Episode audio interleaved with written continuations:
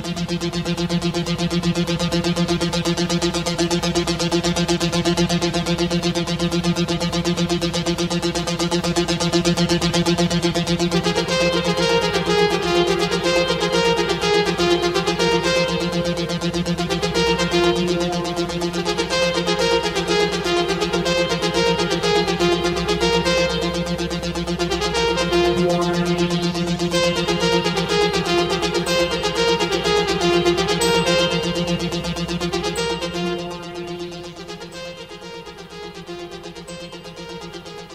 Dobrý večer, milí poslucháči Slobodného vysielača Banska Bystrica.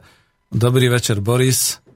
Dobrý večer, Igor Lacko od technického pultu, ktorý bude dnes strážiť kvalitu zvuku a kvalitu pesničiek. E, milí priatelia, e, už ste si zvykli v tomto čase počúvať v programe v prvej línii seriál relácií o ekonomickej demokracii.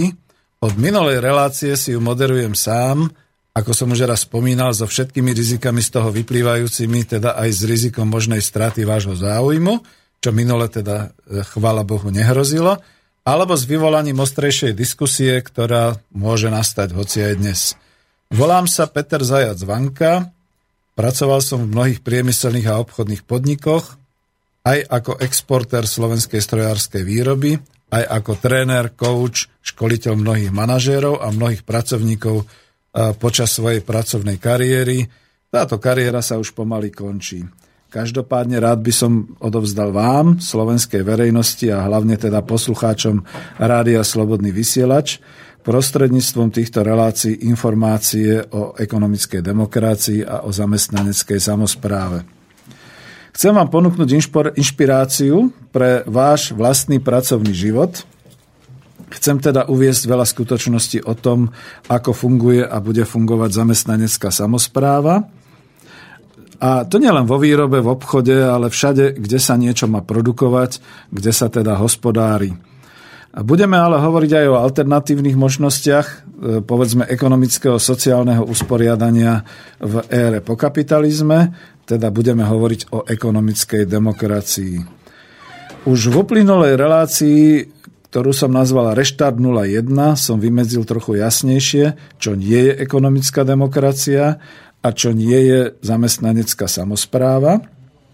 Žiaľ, aj na základe dnešnej skúsenosti, o ktorej sa neskôr zmiením, bude musieť pokračovať hlavne v tom trošku objasňovať a propagovať. Dobre, Igor, v pohode zvukovo? Jasné. No, na niečo som zabudol, čo mi Igor ukázal a teraz som v rozpakoch, či to poviem ja, alebo predsa len prinútim Igora povedať kontakty. Dobrý večer všetkým poslucháčom. E, zvukovo je to v poriadku a keď už tie kontakty na mňa padli, tak e, môžete volať na telefónne číslo 048 381 0101 alebo nám písať na mailovú adresu e, studio.slobodnyvysielac.sk Ďakujem pekne, Igor. No, ja ho tu mám ako takú kontrolku, práve technickú, pretože aj v ekonomickej demokracie treba dodržiavať všetky technické a technologické procesy. A človek, keď tak trošku začne hovoriť, tak už sa nevie zastaviť a potom treba, aby ho niekto kontroloval. E, ja budem pokračovať teda v tomto úvode v tom, že ne, nebudem už hovoriť o tom, že najradšej by som bol, aby to bol, že reštart 02. Je to proste ekonomická demokracia, relácia číslo 7, myslím. A e, hlavne, čo sa chcem zamerať, to je taká tá propagácia už nie svojej knihy, ale predovšetkým základného komplexného diela o ekonomickej demokracii, ktoré vyšlo v Slovenčine a opakovanie je matka múdrosti, čiže to teraz opakujem. Táto kniha sa volá Ekonomická demokracia po kapitalizme od autora američana Davida Schweikarta. Ináč, keď e, pozeráte na internete avízo, teda takú tú koláž k avízu relácie, tak tam vpravo vidíte, to je taká tá žltá knižka. Odporúčam ju, stojí za to si ju preštudovať pretože to je ozaj komplexné dielo, kde nájdete takmer všetky odpovede o tomto budúcom ekonomicko-spoločenskom zriadení v čase po kapitalizme. No a zároveň je tam aj veľa kritiky kapitalizmu a aj takých príkladov, ktoré vás uspokoja vo svojej zvedavosti, ale samozrejme pýtajte sa, od toho tu budem a od toho budeme diskutovať.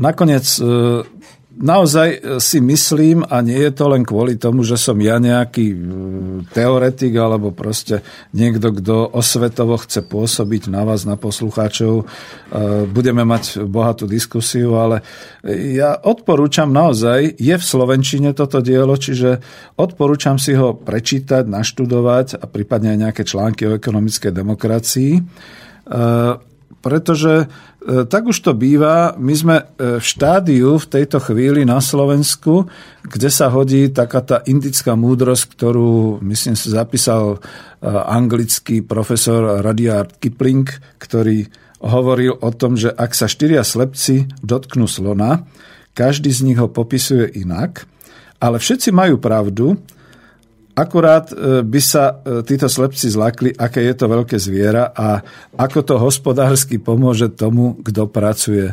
Prečo to hovorím? No, jeden sa stretne s výrazom ekonomická demokracia v súvislosti s priamou demokraciou, iný zase v súvislosti s pracovným právom, iný v súvislosti, povedzme, so zamestnanosťou a to je presne to, čo pán Kipling vtedy v tej indickej múdrosti spomínal, že e, jednoducho jeden slepec sa chytí nohy a hovorí, že to je ale veľký stĺp. Druhý slepec sa chytí kla a hovorí, to je ale tvrdý kel, to je tvrdé zviera. Tretí sa chytí ucha a povie, no ale to je veľmi meké zviera, pretože má také hebké čosi, čo je veľké. A tak ďalej. A v podstate my všetci sa snažíme a učíme jedine spoločnou komunikáciou rozumieť, čo to teda je tá budúca koncepcia e, usporiadania spoločnosti po tej hospodárskej a sociálnej stránke. A je tu ešte stále veľa všelijakých dojmov, e, nedefinovaných pojmov, nejakých takých príkladov. Každý sa pýta, každý tomu rozumie samozrejme a my, čo e, k vám sa prihovárame, tomu rozumieme najviac v úvozovkách, však hej, tým vás rozčulujeme, takže kľudne sa pustíme do diskusie. No, toľko asi úvodom. Dnes dúfam, že postiháme aj niektoré čiastočné témy, ktoré budú naďalej o zamestnaneckej samozpráve a o spravodlivom rozdeľovaní hospodárskeho výsledku i o vlastníctve. Prečo som hovoril na úvod o tom, že na základe dnešnej skúsenosti stalo sa niečo také, že keď som mal telefonát s, práve s jedným z predstaviteľov odborárov Prosil som ho o nejakú reakciu, pretože sme mali ešte, ak si pamätáte, kedy si v začiatkoch v auguste taký, eh, ja, ja som to nazval nielen kritiku, ale taký podnet na odbory, že by sa ozvali, pichli sme do osieho hniezda, že ako to vyzerá s tými padajúcimi fabrikami, tak dnes som sa vlastne dozvedel a to niekedy ešte potom poviem, ale dozvedel som sa hlavne to, že predsa preboha o čom, jaká samozpráva, veď to už dávno existuje, tie zamestnanecké rady v tých fabrikách a v podnikoch, že však to je. Ale nerozumieme si už tuto v tejto oblasti, pretože áno, nejaké zamestnanecké rady už dnes sú, podľa nejakých zákonov, ja to ešte nemám naštudované, pretože to bolo iba dnes, ale to sú zamestnanecké rady pôsobiace v kapitalistických a v kapitálových podnikoch, ktoré sa vytvárajú hlavne možno na to, aby sa tak nejak pohodlnejšie alebo pohotovejšie dalo reagovať medzi top manažérmi, majiteľmi a nejakými tými vybranými pracovníkmi toho podniku, ale rozhodne to nie je tá zamestnanecká samozpráva, o ktorej tu hovoríme a budeme hovoriť my.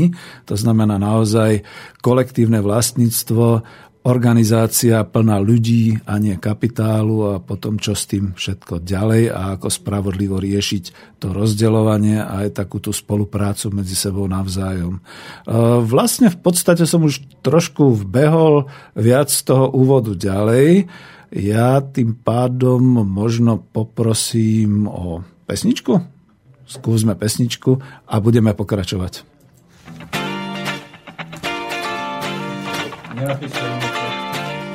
Videl som nejak...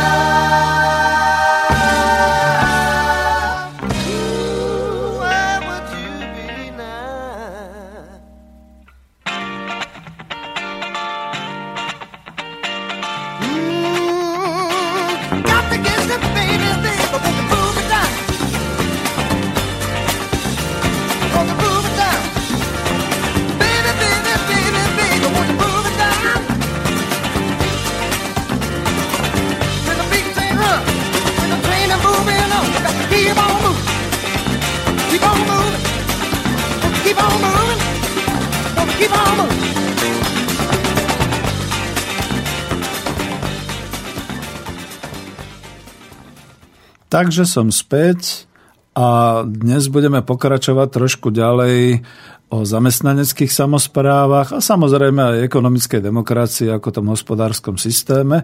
Ale na začiatku padla otázka, že čo to tam vlastne v tom avize ku relácii je za koláž takže zmiením sa aspoň troma vetami.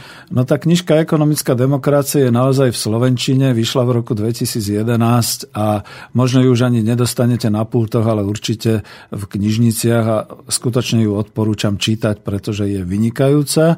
Ja by som ju prípadne aj pár slovami uviedol alebo predstavil ešte pred nejakými svojimi názormi a podobne.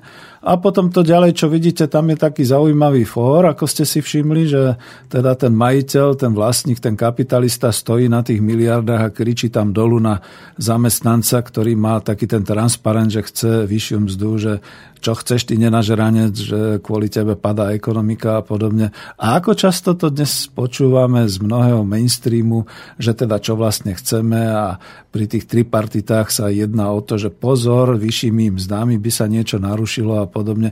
Pričom to vôbec nie je pravda. Čiže povedzme aj v tejto relácii sa môžeme zaoberať presne tou nerovnosťou a tou možnosťou, ako sa vysporiadať s tým spravodlivým rozdelením hospodárskeho výsledku. No a tie ostatné obrázky, pardon, poprosím predsa len jingle.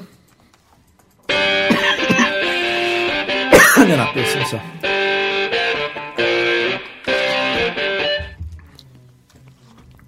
Dobre, uh, myslel som, že niečo bude, ale budem pokračovať. Tie obrázky sú uh, v podstate mojimi fotografiami ktoré som urobil počas pôsobenia e, v praxi výrobnej a práve preto je tam plno ľudí, pretože skutočne je to o tej koncepcii, že zamestnanecká samozpráva je plná ľudí, plná práce, veď to tam vidíte, málo kedy je to o nejakých strojoch, technológiách a už vôbec to nie je o financiách.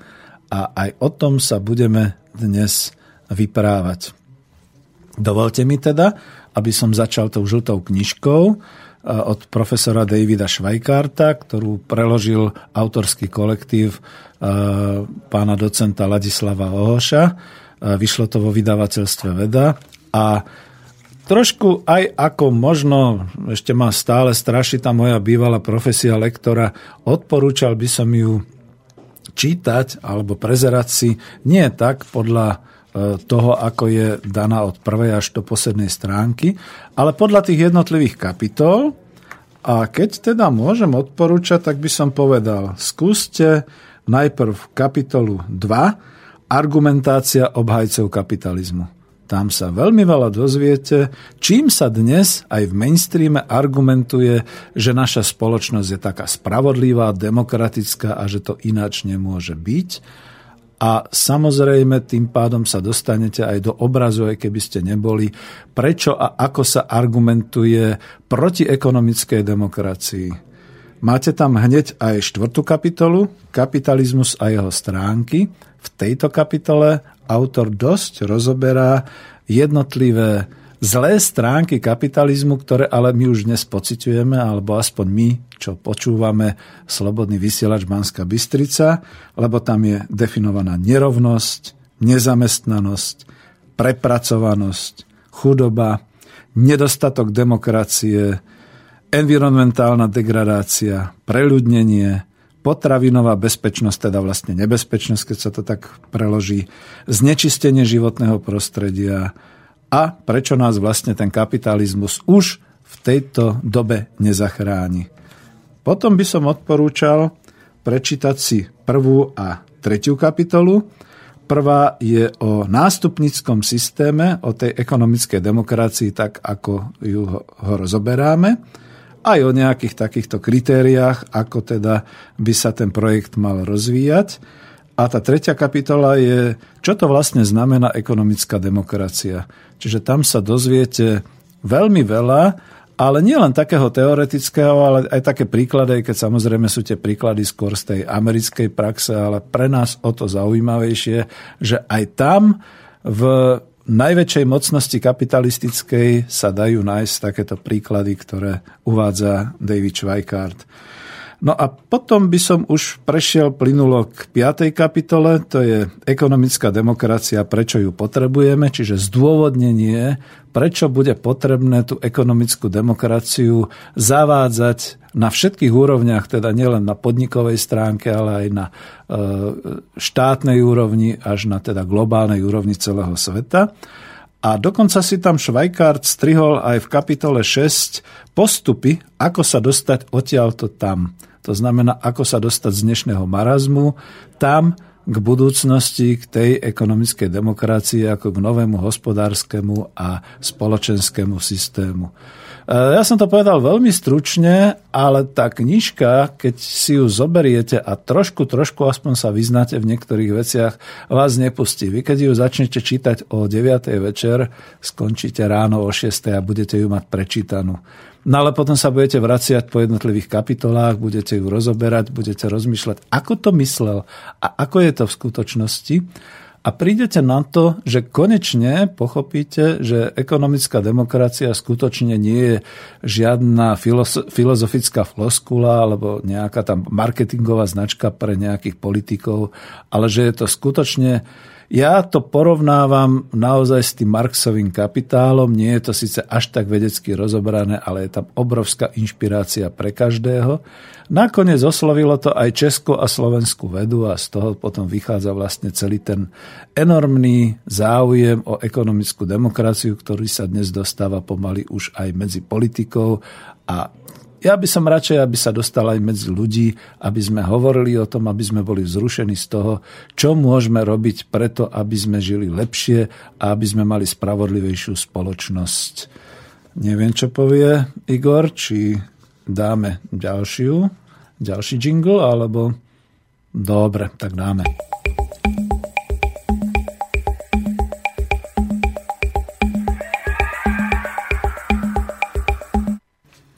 No a aby som mohol odpovedať, pretože už minule sa rozbehla trošku taká diskusia, ktorú očakávam aj dnes. E, ja by som ešte teda uviedol, že my môžeme hovoriť o ekonomickej demokracii na štyroch úrovniach A to je asi to, čo nás plietlo možno v tých prvých reláciách, keď teda ja som sa tu snažil vysvetľovať niečo o tom, ako sa bude zakladať kolektív vo fabrike a otázka potom znela na ten nepodmienený základný príjem, čo je skoro už by som povedal už celoglobálna civilizačná problematika. Ja som sa tu snažil dôvodiť, prečo bude úspešný takýto podnik v bezpodielovom vlastníctve a dostával som otázky trošku z inej oblasti, ale je to v poriadku, len predsa len práve kvôli tomu chcem zadefinovať, že k tomu, aby sme mohli používať a implementovať ekonomickú demokraciu ako nový hospodársky a sociálny systém, potrebujeme pochopiť, že sú tu štyri úrovne, ako a kde sa bude dať používať. Tá najspodnejšia a základná úroveň, úplne teda najnižšia, ale zároveň bázická, je ten ľudský kolektív. To znamená ľudský kolektív, či to bude závod, podnik, firma, fabrika, dokonca občianské združenie, aby sme sa nebali aj takto to pomenovať povedzme ešte ďalšie spoločenstva, ktoré si postupne aj v iných reláciách pomenujeme. Pretože naozaj ten základ, tak ako v prípade vzťahu medzi dvoma ľuďmi je tvorený e, rodinou, takisto vo výrobnom procese základ je tvorený nejakým takým tým ľudským kolektívom, či už to nazveme družstvo alebo zamestnanecká samozpráva, občianske združenie, akokoľvek týmto spôsobom. Ale ja chcem hovoriť hlavne o výrobe, čiže dohodníme sa na tom, že zamestnanecká samozpráva. Druhým takým levelom, takou úrovňou použitia to je obec, povedzme kraj, povedzme región, ale aj tu musím poznamenať znova trošku kriticky k tej relácii, ktorá bola s pánom Šomodím, že e, tu, tu bol trošku omyl v tom, že keď už hovoríme o budúcom koncepte, o budúcom usporiadaní, tak nemôžeme vychádzať pre Boha z toho, že v kapitalizme potrebujeme prerozdeliť dane a tak ďalej. To bolo oveľa širšie a hlavne e, to je to, čo potrebujeme potom a o čom sa môžeme baviť potom ďalej, ako uplatniť ekonomickú demokraciu v tých svojich troch črtách, to znamená v produkcii, v zamestnaneckých samozprávach, vo financiách, verejným financovaním a regulovaním trhov e, v tej úrovni e, regionálnej alebo obecnej, alebo teda povedzme na nejakej tej úrovni kraja. A potom je tretia úroveň, to je úroveň republiky, štátu. E, mimochodom, v podstate ešte nikto nevymyslel, tejto chvíli v moderných dejinách nejaké lepšie usporiadanie ľudskej spoločnosti ako republiku, respektíve ako štát. Takže nedomnievam sa, že by bolo nejakým spôsobom možné urobiť okamžite nejakú celoglobálnu, cez kontinenty presahujúcu organizáciu ľudskej spoločnosti, pretože možno technicky na to máme ale predovšetkým psychicky na to nie sme pripravení a nie sme na to hlavne pripravení organizačne a usporiadať sa medzi sebou. Čiže zostaňme mi pekne na tej úrovni, ako uplatňovať ekonomickú demokraciu na úrovni štátu, aj keď viem, že polovica ľudí sa hneď eh, povedzme nejakým spôsobom ohradí, že no dobre, ale štát ten je prekonaný a tak ďalej.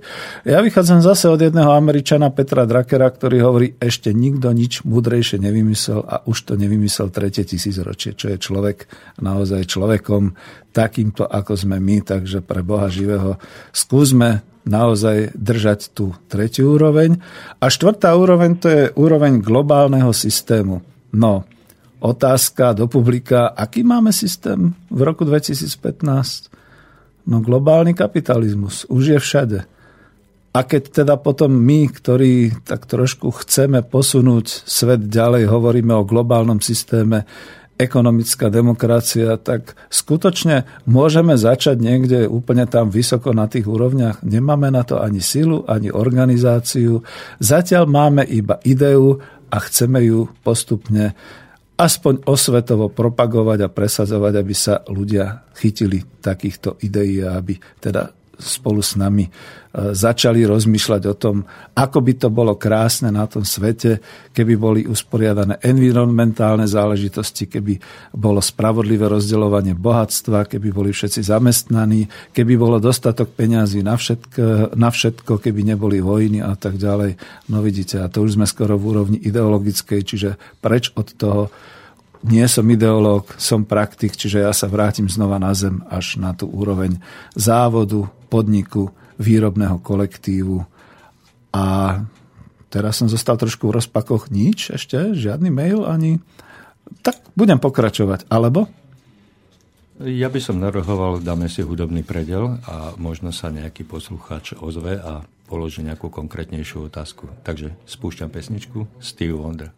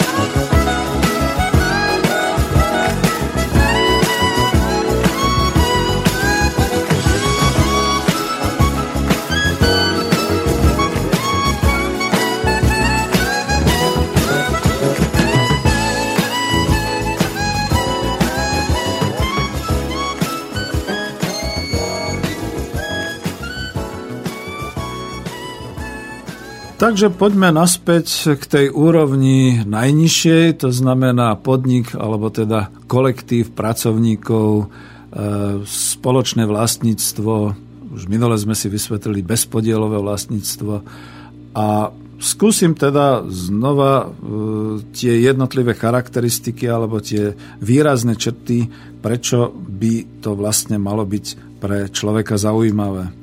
No predovšetkým v zamestnaneckej samozpráve existuje spravodlivé rozdelenie hospodárskeho výsledku. To je zásadné a podstatné aj pre celý ten komplex ekonomickej demokracie, tak ako je citovaný už Vajkarta, ako sme ho rozvíjali aj my ostatní autori v Čechách a na Slovensku, pretože vlastne denne to vidíme, je rozdeľovanie zisku dnes sa hovorí o zisku, nie o hospodárskom výsledku. Je rozdeľovanie zisku spravodlivé? Je rozdeľovanie bohatstva spravodlivé? Kde si sa hovorí dokonca až o tom, že 99% sme my tí chudáci, ktorí žijú pomaly z úst, z ruky do úst, alebo teda majú niečo a 1% je tých nesmiernych boháčov, kde teda plávajú miliardy a podobne. A pritom sú, a to určite budú vedieť poslucháči skôr povedať a budem rád, keď povedzme aj povedia, sú také tie príklady, kde sem tam niekto zahlási, no zachránil by e, niekto, kto by ponúkol 2,5 miliardy alebo by sa povedalo, stačilo by 5% z ich majetku a tak ďalej, ale nie je to, pretože to byť nemusí. Presne to aj Švajkard vysvetľuje, že za kapitalizmu sa prijala tá teoréma, že som bohatý preto, pretože som bol úspešný, som úspešný preto, pretože som zainvestoval a riskoval a preto mi patrí ten majetok, ktorý som si nazhromaždil a týmto akoby končilo. A vy ostatní, vy ste neboli takí schopní a vy ostatní ste nešikovní, neúspešní, tak vám treba. No lenže ono je to trošku iná, že žijeme v reálnej ekonomike, žijeme skutočne povedzme na Slovensku tak, že všetci radi by sme e, zarábali na tom svojom pracovisku toľko, aby sme mohli žiť dôstojne, aby sme sa mohli zabezpečiť do budúcnosti, aby sme pomáhali svojim deťom, starým rodičom, prípadne blížným, ale zo súčasných platov to ako si nejde pretože ten súčasný systém verí, že spravodlivé je, ak zamestnanec predá na trhu svoju pracovnú silu a dostane za ňu zaplatené v nejakej forme mzdy a vlastník si ponechá zisk z toho hospodárenia, lebo vedie vlastníkom. A teraz je tu ten problém. Je to naozaj tak? Je zamestnanec ten, ktorý predáva na tom trhu a stanovuje si cenu práce? Vôbec to tak nie je. Aké je to nespravodlivé, vieme všetci, ktorí sme zamestnancami. My odovzdáme kus práce, kus svojho života, nakoniec aj svoje zdravie častokrát, odovzdávame do tej práce talent, často aj svoju morálku, na to netreba zabúdať, že obchodní zástupcovia a všetci, ktorí častokrát predávajú a nevždy sú zrozumení s tým, že je to naozaj to pravé pre toho zákazníka, ale predávame to, pretože potrebujeme z niečoho žiť a potrebujeme mať odmenu. Ale namiesto tej poriadnej odmeny dostávame v úvodzovkách určitú dohodnutú cenu za hodiny, ktoré sme strávili v robote. Ale sme si kedysi hovorili, že to bolo za socializmu. A znova to tu máme. To znamená, že tarifujú sa platy, tarifujú sa mzdy podľa odpracovaných hodín. Veľmi málo a niekedy samozrejme, to je tak, také, že niekde a niekedy vynimočne a v niektorých prípadoch aj podľa všelijakých tých talentov a podľa odborností, častokrát podľa funkcií, že celý štátny aparát, pozdravujeme vás, a O zisky sa s nami vlastníci nepodelia, pretože skutočne podľa klasickej ekonómie zisky sú ich, dajte im pokoj. No a teraz, keď kacírsky človek povie, že ekonomická demokracia je zriadením pre ľudí, tu je tá najdôležitejšia vec, alebo ten fakt, ktorý ekonomická demokracia, a teda priamo v hospodárskom subjekte, ktorý je e, zamestnaneckou samozprávou definovaný. Je to najdôležitejšie, že vyrieši sa práve ten problém nespravodlivého rozdeľovania zisku, my to tu voláme hospodárskeho výsledku, medzi majiteľmi a robotníkmi, a hlavne kvôli tomu, že ten majiteľ a ten robotník sa v tomto prípade v zamestnaneckej samozpráve zlúči po právnej stránke, ale aj po psychickej stránke, po faktickej stránke do jednej osoby. Som teda vlastníkom majetku a zároveň som aj zamestnancom, čiže pracujem, ale to je jedno, či som robotníkom, alebo či som teda naozaj manažérom, alebo technikom, alebo účtovníkom. Som jednoducho pracujúcim, som zamestnancom, ktorý e, dostáva tú odmenu práve preto, pretože pracuje vo svojom podniku pracuje na svojom. Opieram sa o Švajkarta, ale aj o ďalších autorov v tomto prípade a poprosím o Jingo. Tak Jingo zatiaľ nedáme, pretože nám prišiel prvý mail od Erika, ktorý nám píše Dobrý deň, ja mám veľmi silný dojem, že ekonomický kolaps, ktorý bude spustený, sa neudeje náhodne. Paralelne s ním sa zrúti veľa vecí, ktoré dnes poznáme. Avšak nedovolil by som si tvrdiť, že spoločenstvo väčšie ako republika v plánoch a víziách zatiaľ neexistuje. V mojich očiach budú elity, ktoré ekonomický systém skolabovať nedajú, snažiť e, nechajú snažiť nahradiť ho ekonomickým svetovým poriadkom, ktorého chrbticou bude OSN. Je to organizácia podobná dnešnej EÚ, jednotlivé štáty a republiky v tomto systéme nebudú mať takmer žiadne slovo. Spravodlivejší tento systém nebude. OSN bola zosnovaná najbohatšími ľuďmi na svete a jej sídlo e, sedí na darovanom pozemku bohatého človeka v New Yorku. Erik.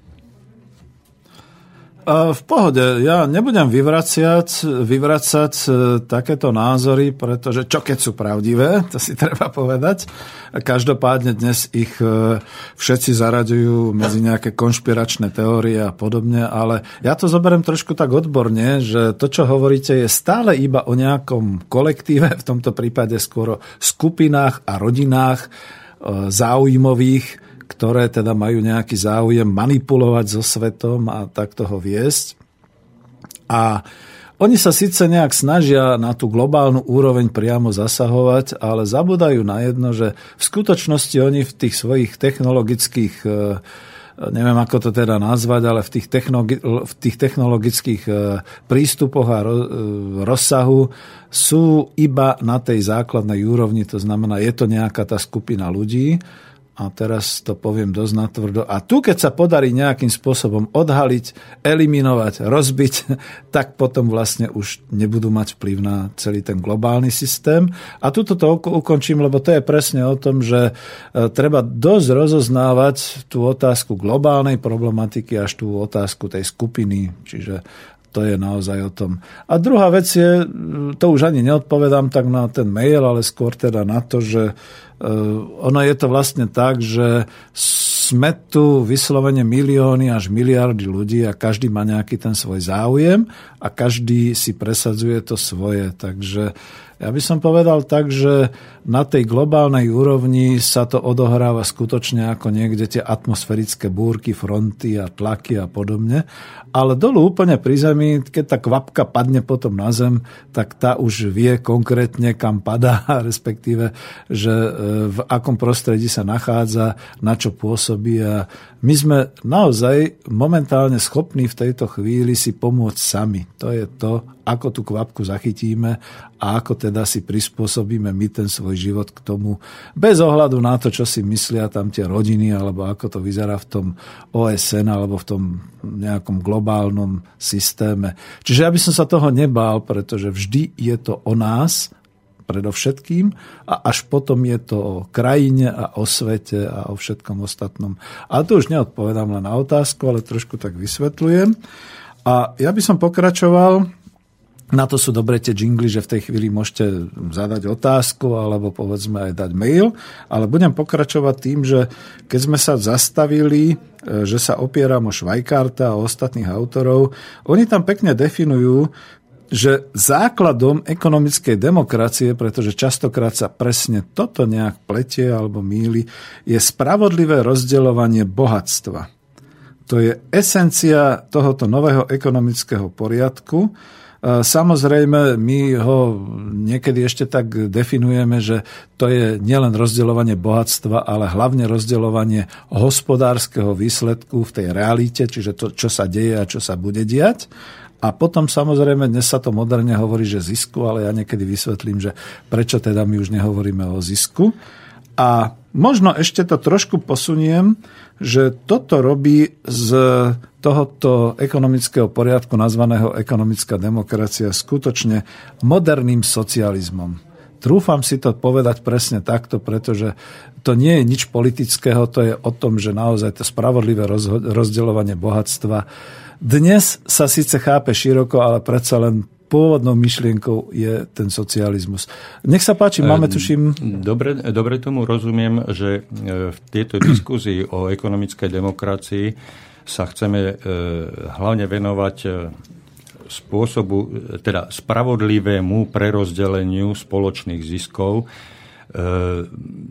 do akej miery spravodlivé, alebo na, na čom je to postavené. Je to zásluhovosť, alebo je to počet odpracovaných hodín, alebo, alebo je to mm, množstvo podaného výkonu, alebo nejaké ohodnotenie náročnosti práce, či už fyzickej alebo duševnej. E, dalo by, sa, dalo by sa to nejakým spôsobom približiť na príklade e, v mnohých predchádzajúcich reláciách e, spomínaného Baťu, Baťovho systému? Lebo mám taký pocit, že niekde tam smerujeme, že tento, tento Baťa je taký, taký vzorový predstaviteľ spravodlivého alebo zodpovedného kapitalistu. Niekde tam sa blížime, alebo sa milím? No, Predovšetkým musím pozdraviť znova Miroslava Hazuchu v tom zmysle, že on veľmi teda sa pýtal a chcel vedieť práve tie náväznosti alebo súvislosti ekonomickej demokracie s Baťom. A ja som ho vždy tak trošku posúval, že no ale to je ľudový kapitalizmus. A teraz, Igor, tu musím tiež tak povedať, že e, ne, nechcem nejak ako príliš rozoberať to, čo bolo za toho klasického kapitalizmu, pretože Baťa bol skutočne kapitalista, vlastník sám o sebe, možno potom mal nejakých spolumajiteľov a tak ďalej, ale to bol ten klasický kapitalista v tej klasickej ekonomii, na ktorom sme mohli ukázať, to je ten majiteľ a on sa takto správa. A chvala Bohu, Baťa sa správal tak nejak ľudovo a ešte teda za tej jeho éry to bolo pomerne pokrokové vzhľadom k tomu ostatnému, ako sa ostatní a iní správali, ale to už je všetko prekonané. Ale moja otázka smerovala skôr k tomu, k tomu systému. Nie, že no. kto ten systém zabezpečil, to je, zabezpečil ho jednotlivec, no. hej, pretože ten systém môžu zabezpečiť rovnako aj tie skupiny zamestnancov, teda tie zamestnanecké rady, alebo e, jak by sme ich nazvali, hej, že e, ide, tu, o, ide tu o ten spravodlivý spravodlivejší, spravodlivejšie prerozdelenie spoločných ziskov. Hej. K tomu ale, sa blížia. E, snažím, chcel som len poukázať na podobnosť systému, ale nie na toho, kto ho zaviedol. Čiže hej. môžeme kľudne mm. zabudnúť na Baťu hej, a môžeme tento systém vnímať, že ten, takýto systém si zvolia alebo vytvoria tí zamestnanci. Igor, ale to je všetko stále iba o kapitalistickom výrobnom systéme, kde je majiteľ, kapitalista, vlastník majetku, kapitálu alebo súkromný vlastník, a kde sú zamestnanci ako nájomcovia, ktorí predávajú svoju pracovnú silu. A v zamestnaneckej samozpráve, respektíve v ekonomickej demokracie, to je to, čo som hovoril o tom socializme, to je odlišný systém, úplne položený na iných základoch, čiže to všetko, čo ste povedali, to sú nástroje, ktorými sa blíži, povedzme, za kapitalizmu ten systém k takému, ja by som povedal, k takej tej ľudskej tvári, tak ako sme kedysi definovali iný systém. Čiže kapitalizmus s ľudskou tvárou samozrejme sa snaží byť spravodlivejší, sa snaží zainteresovať tých pracovníkov, dá im nejaké podiely, dá im akcie a podobné veci.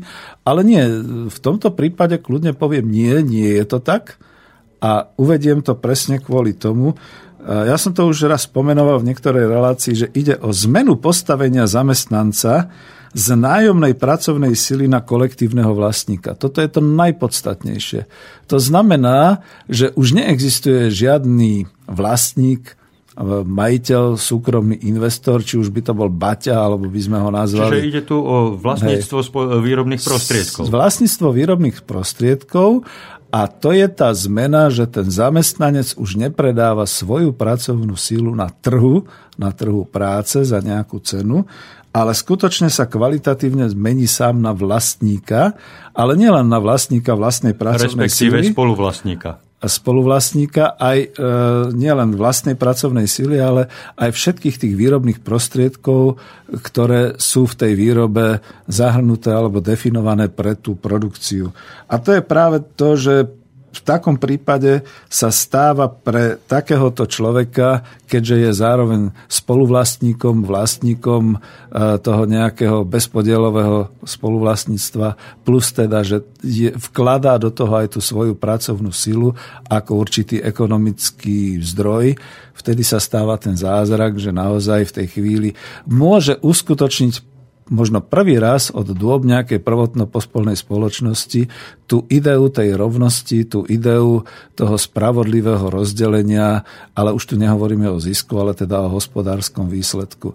A hovoríme aj o zápore a samozrejme aj spravodlivého rozdelenia straty, keď nastane taký prípad, že naozaj sa niečo nevydarí, napríklad polnohospodári, neúroda, e, nejaký mor nejakého toho zvieraťa a všetko sa im rozsype, spoločne to takisto znášajú, pretože sú aj vlastníci a zároveň aj zamestnanci.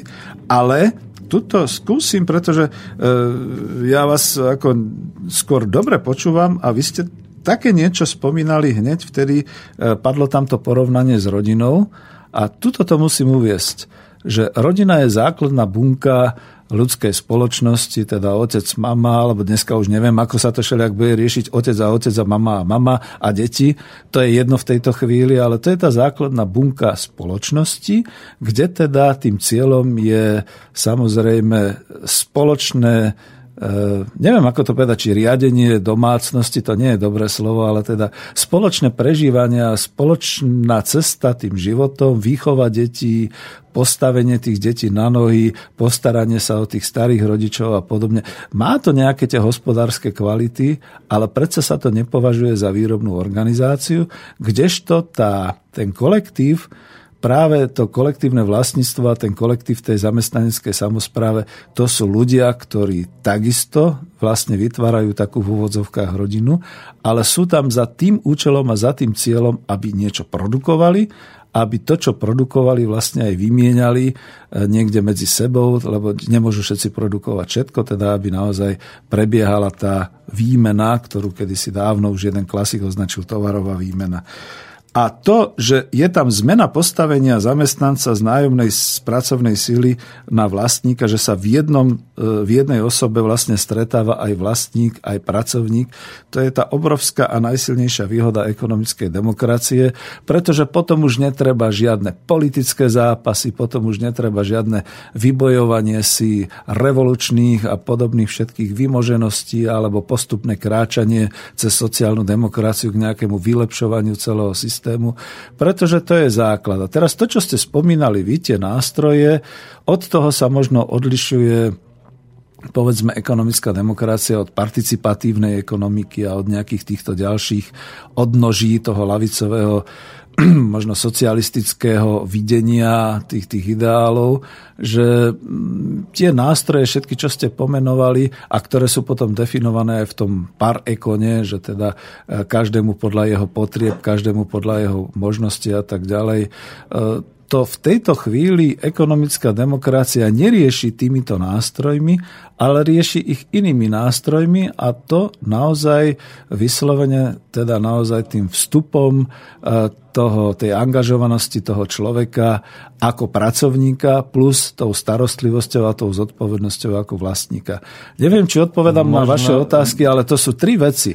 To znamená, ja vstupujem ako pracovník svojou pracovnou silou a svojim umom a svojimi vedomosťami. Vidíte tam už aj ten knowledge management. Na druhej strane som zodpovedný vlastník a spoluvlastník, čiže naozaj je tam aj tá zodpovednosť, je tam aj ten dozor, teda to riadenie rozhodovanie, všetky tieto veci sú tu.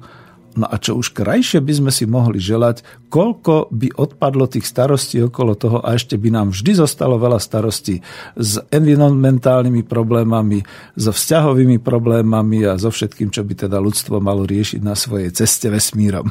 Bodka. Možno ste, práve odpovedali na e, mail nášho poslucháča Milana, Ale si ktorý, ho. E, ktorý e, píše Dobrý večer. Včera zaznela poznámka poslucháča, že už teraz spoločnosť dokáže vyrábať oveľa viac, ako je schopná spotrebovať. Ako toto rieši ekonomická demokracia? Plánované hospodárstvo toto nevyrieši a zanechať mechanizáciu a robotizáciu mi príde smiešne. Ehm, no, veď ehm, teraz sa musím odvolať na tú prednášku profesora Petra Staneka, ktorá včera bola na inštitúte ASA v Bratislave, ktorej som sa zúčastnil. Ehm, on hovoril práve o tých chmúrnych perspektívach tej robotizácie a toho všetkého, čo nás čaká, že teda asi bude ľudstvo odsunuté na vedľajšiu kolaj a podobne. A oproti týmto chmúrnym víziám je to samozrejme vedec, veľmi vážený vedec práve v globálnej ekonomike, ja si ho vážim, ale predsa len oproti tomu vieme postaviť dnes takú tú optimistickejšiu verziu budúcnosti, ktorá je založená práve na e, tomto modernom socializme, na tejto ekonomickej demokracii, kde naopak namiesto toho, aby bolo ľudstvo odsunuté niekde do úzadia, pomocou tej robotizácie a pomocou uľahčenia, ale vyslovene teda aj, e, povedal by som, nie v ekonomickom zmysle, ale obrovského rozvoja tej, tej pracovnej e, nejakej možnosti, respektíve tých technológií, sa človek skutočne ako vlastník dostane do situácie, že už nemusí pracovať, to je teraz také populistické, že nepracujem pomocou robotizácie, to je vynikajúce. Ale bude mať možnosť vkladať ten svoj um a tú svoju prácu a všetky tieto veci, ktoré ho musím to povedať tak, motivujú do toho svojho života, do rozvoja tých budúcich činností, ktoré budú, ale zároveň to bude znamenať pri tom spravodlivom rozdeľovaní, že skutočne nebude problém v tom, čo hrozí momentálne v tej robotizácii a automatizácii, že keď vás vylúčia z toho pracovného procesu, tak vlastne zahyniete. Pretože nebudete mať potom už žiadne ďalšie prostriedky, ktorými by ste sa mohli živiť a dostávate sa nielen na okraj spoločnosti, ale dostávate sa do neexistencie. Tam to nehrozí. A to už je skoro skutočne science fiction, ale kľudne poviem, dobre, želajme si tú robotizáciu, tú automatizáciu, pretože pokiaľ sme aj vlastníkmi a pokiaľ sme aj pracovníkmi, nielen, že nás to bude baviť, ale prekročíme možno naozaj tie hranice e, dokonca aj tej budúcnosti, pretože to nás potom bude viesť niekde aj do nejakého a niečo je. To nás potom bude viesť niekde aj do nejakého prekročenia slnečnej sústavy a do letov, do iných sústav a podobne, pretože už bude vysporiadané, nechcem povedať raz a navždy, ale predsa len to, ten, tento obrovský zápas o bohatstvo, o majetok, kde skutočne každá ľudská osobnosť od narodenia až po smrť zápasy o svoju existenciu v zmysle chcem pracovať, pretože musím žiť a tak ďalej. Potom to bude chcem pracovať, pretože ma to baví a pretože mám úlohy od spoločnosti, ktoré mi e, spoločnosť zverila a ja to s radosťou robím vo svoj prospech aj v prospech spoločnosti. No socializmus, prepačte mi. Niečo sa deje? Otázka. Hej? Taký malý zadrhel. Musíme si počkať chvíľočku, kým nám dokončí pesnička. E, neviem, e, či bola zodpovedaná dostatočne tá otázka, že ako toto rieši tá ekonomická demokracia e, celkové e, s tým, s tým e, čoraz väčším pomerom mechanizácie a robotizácie. E, sme veteri, čiže môžem pokračovať? Áno, Áno, je to tak. E, to je práve už ten globálny, e, tá globálna úroveň, Čiže nechcite po mne, ja sa stále vraciam naspäť na tú úroveň zamestnaneckej samozprávy ako kolektívu momentálne tu a teraz na Slovensku, možno v budúcnosti, ale odpoviem to odpoveďou na to, čo mnohí ľudia sa pýtajú, že ako to bude s tými 3D tlačiarňami. Môžem hovoriť? Je to OK?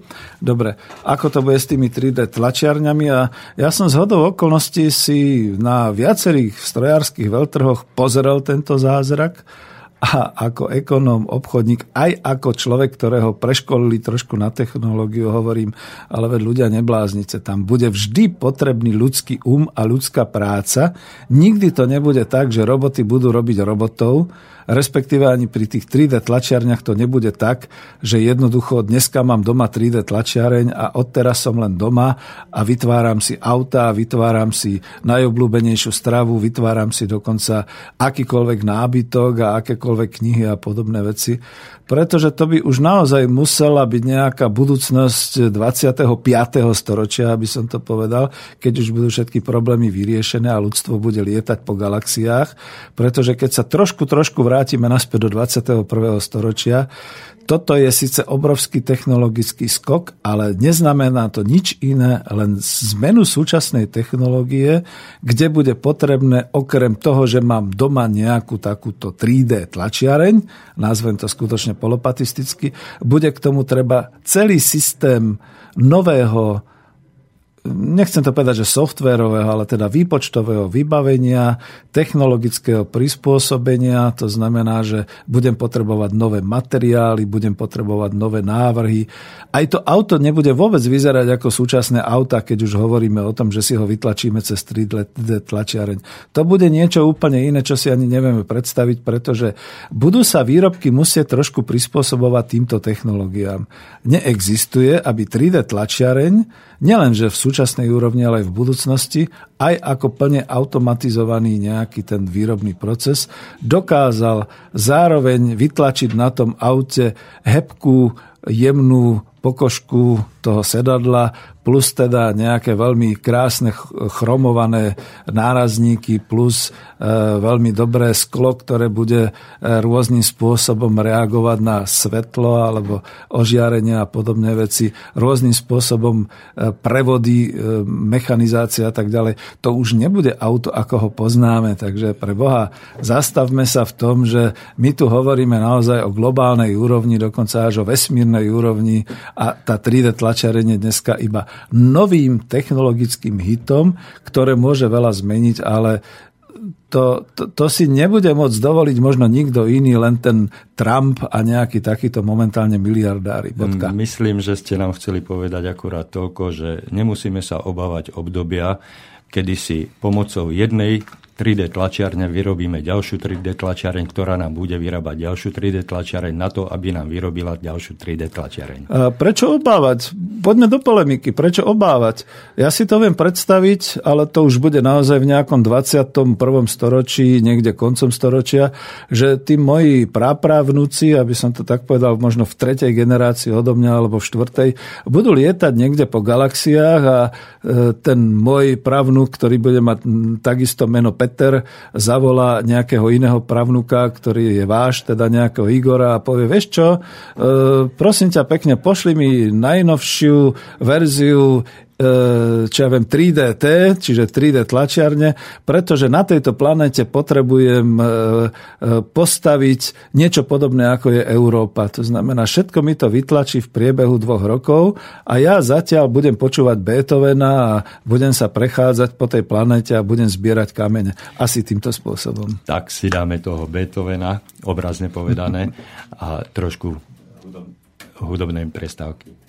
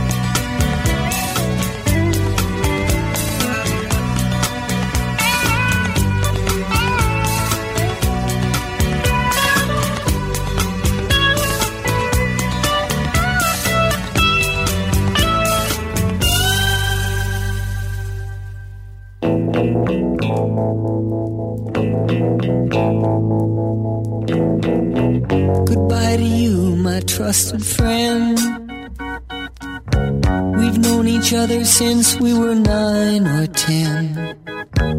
Together we've climbed hills and trees.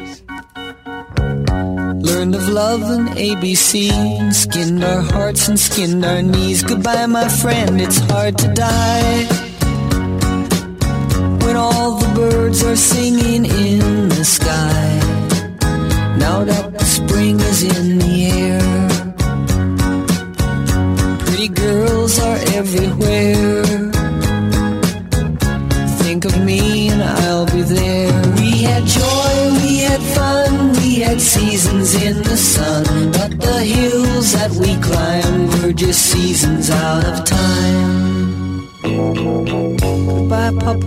please pray for me.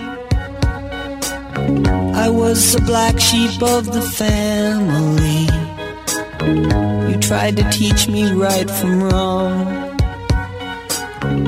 Too much wine and too much song. Wonder how I got along. Goodbye, Papa, it's hard to die. When all the birds are singing in the sky.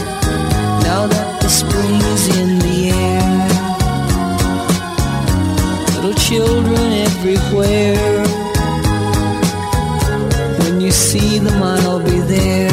We had joy, we had fun, we had seasons in the sun. But the wine and the song, like the seasons, have all gone. We had joy, we had fun, we had seasons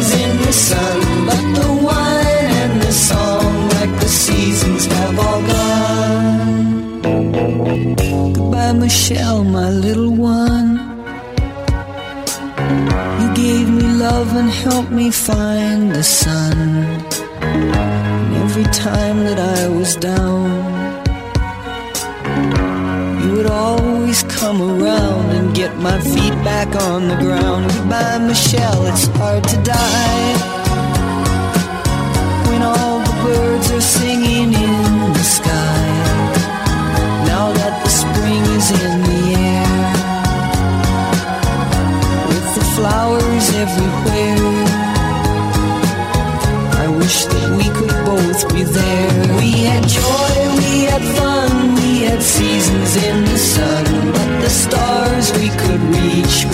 Starfish on the beach. We had joy, we had fun, we had seasons in the sun. But the stars we could reach were just starfish on the beach. We had joy,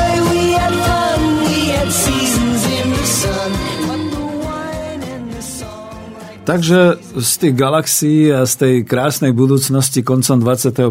storočia v tom pozitívnom zmysle vráťme sa zase na Zem k nám do tej úrovni najnižšej, to znamená kolektívy, podnikové kolektívy alebo teda výroba ako taká. A povedzme si tak, že e, my na Slovensku, ak sme účastní v priamom pracovnom procese a zažívame všetky tie zlé veci na pracovisku, sami vieme, čo by sme mali urobiť najlepšie a ako by mali byť veci organizované. Povedzme, aby sa výrobe darilo, aby sa dobre predávalo a tak ďalej. My ale ako zamestnanci pokiaľ nie sme v tých funkciách, samozrejme toho vedúceho alebo toho top manažéra, sme odstavení dnes od rozhodovania a máme iba jednu jedinú úlohu. Pracovať, poslúchať a povedzme za tú mzdu, ktorú dostávame, i obetovať sa, a to aj vtedy, ak vieme, že rozhodnutie je nezmyselné. Túto pichám do poslucháctva, že toto môže byť veľmi také, že človek sa môže ozvať na mnohé prípady, ktoré sa takto dejú. Ale ja nechcem ani ako v tomto smere nejak pokračovať, len to je tá nespravodlivosť, ktorú momentálne zažívame. Nemusí to byť vždy aj o mzde. Ja som videl už aj ľudí, ktorí odišli, e, to bolo v českých krajinách, z nejakého platu 60 tisíc českých korún, len preto, pretože v podstate nemohli povedať ten svoj názor a keď sa stalo to, čo sa stalo, už to bolo zlé, už niesli dôsledky, už to museli spravovať, opravovať, naprávať, ale nikto im ani len nepovedal, že vieš čo, ty, ty to vtedy asi naozaj mal dobre premyslené, len sme na teba nedali. Nikto mu nedal uznanie. Tak ten človek jednoducho vyslovene praštil všetkým a odišiel. A to sa deje u tých, e, ktorí majú povedzme tie väčšie platy. Čo teraz my, nešťastníci, ktoré, ktorí máme v tých podnikoch nejakých 400 alebo 500 eur v hrubom, vidíme, že mnohé veci by sa dali robiť lepšie, ale nesmieme ani len pípnuť, pretože by sme zasahovali niekomu do právomoci a možno by sme práve prišli o tú našu prácu, ktorú si teda ceníme. Chvála Bohu, že aspoň niečo. No a to je tá realita, tu musíme byť ticho, aby sme neprišli o živobytie, aj keď povedzme nie je platené podľa našich nárokov a predstav. Čiže teraz, keď to zo všeobecním, áno, momentálne je taká situácia. Ľudia sú preťažení, ľudia sú znechutení, sú demotivovaní a keď sú motivovaní, sú často motivovaní len tými peniazmi, tou mzdou Môžem to sám zodpovedne povedať, pretože som 20 rokov bol školiteľom a vždy, keď padla tá otázka motivácie, všetci unisono zakričali mzda, peniaze. Nikto nehovoril o lepšom pracovnom prostredí alebo o krajšej pani vedúce alebo podobné veci. No a samozrejme človeka to trošku vždy bolelo, pretože mali sme v tých školeniach trošku iné veci rozoberať ale nedialo sa to tak a ja si myslím, že z roka na rok sa to zhoršuje. Samozrejme s výnimkou nejakých takých tých firiem, kde naozaj sa rozdávajú plné priehršťa peňazí, že áno, milí poslucháči, veď tam robíte, tak sa ozvite. Trošku dráždim. Ale my ostatní vieme, že skutočne je situácia veľmi ťažká a práve preto sa zaoberám tým spodkom, tou najposlednejšou úrovňou a najzákladnejšou, teda tým podnikou, tou výrobou, tou fabrikou. Zdanlivo... Práve, práve e, sa nám ozval znovu Milan s dodatkom, ktorý e, nám poslal dva také podnety. Počúvam. E, to, že globálny kapitalizmus v blízkej budúcnosti prepustí svoje postavenie ekonomickej demokracii, mi príde ešte väčšie sci-fi, než využitie 3D tlačiarni. Obávam sa, že kapitalizmus opustí svoje postavenie až vtedy, keď nebudú 3D tlačiarne, ale replikátory na atomárnej úrovni. E, možno e, tu by sme zodpovedali prvú otázku, alebo teda tu končí tá, ten prvý podnet a ten druhý by sme e, nechali na po zodpovedaní? Dobre, môžeme, ale ja budem oponovať teraz. Za prvé, Andrej sa volá? Milan. Milan. Milan, vy by ste si veľmi dobre rozumeli s pánom profesorom Petrom Stanekom, pretože keď človek odchádza z jeho prednášok, tak má skutočne ako záťaž celého globálneho sveta na svojich pleciach a nesie ťažko svoj kríž domov.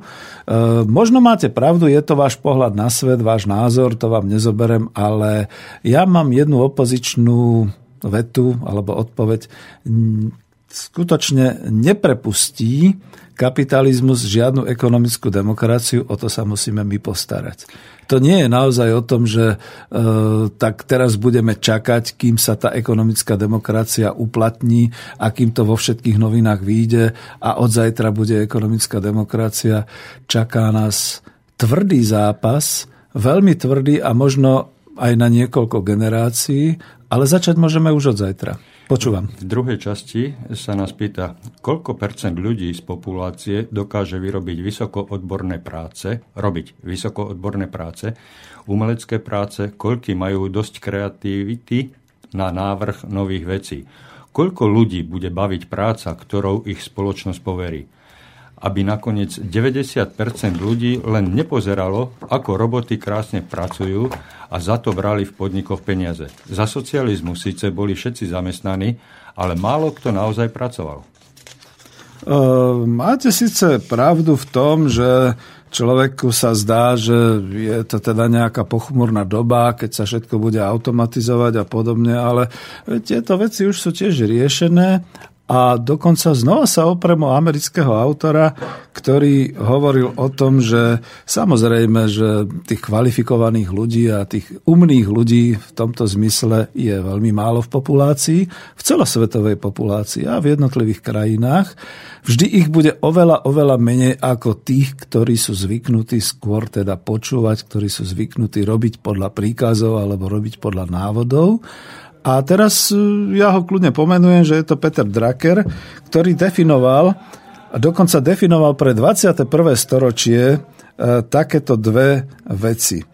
Jednou výzvou pre 21. storočie vôbec v ľudskej spoločnosti je produktivita kvalifikovanej práce a dostatok kvalifikovaných pracovníkov, ktorí vlastia vedomosti, vedia ich sproduktívniť a sproduktívňujú ich v spoločných výrobách alebo teda v spoločnej činnosti. To je ten základ. My nepotrebujeme, aby všetci boli tí jednoznační majstri a umelci podobne. Nám stačí nejaké to percento z populácie, ktorí tu budú vedieť a ktorí budú zdieľať a budú sa podielať práve v tom spoločnom vlastníctve a v spoločnej práci na tom e, spoločnom raste, tej, tej, nechcem povedať len toho bohatstva, ale teda toho, toho všetkého, čo teda ľudstvo potrebuje. Ale on potom definoval ten Peter Drucker aj sociálnu výzvu. Sociálnou výzvou je zabezpečenie dôstojnosti pre tých pracovníkov, ktorí nevedia.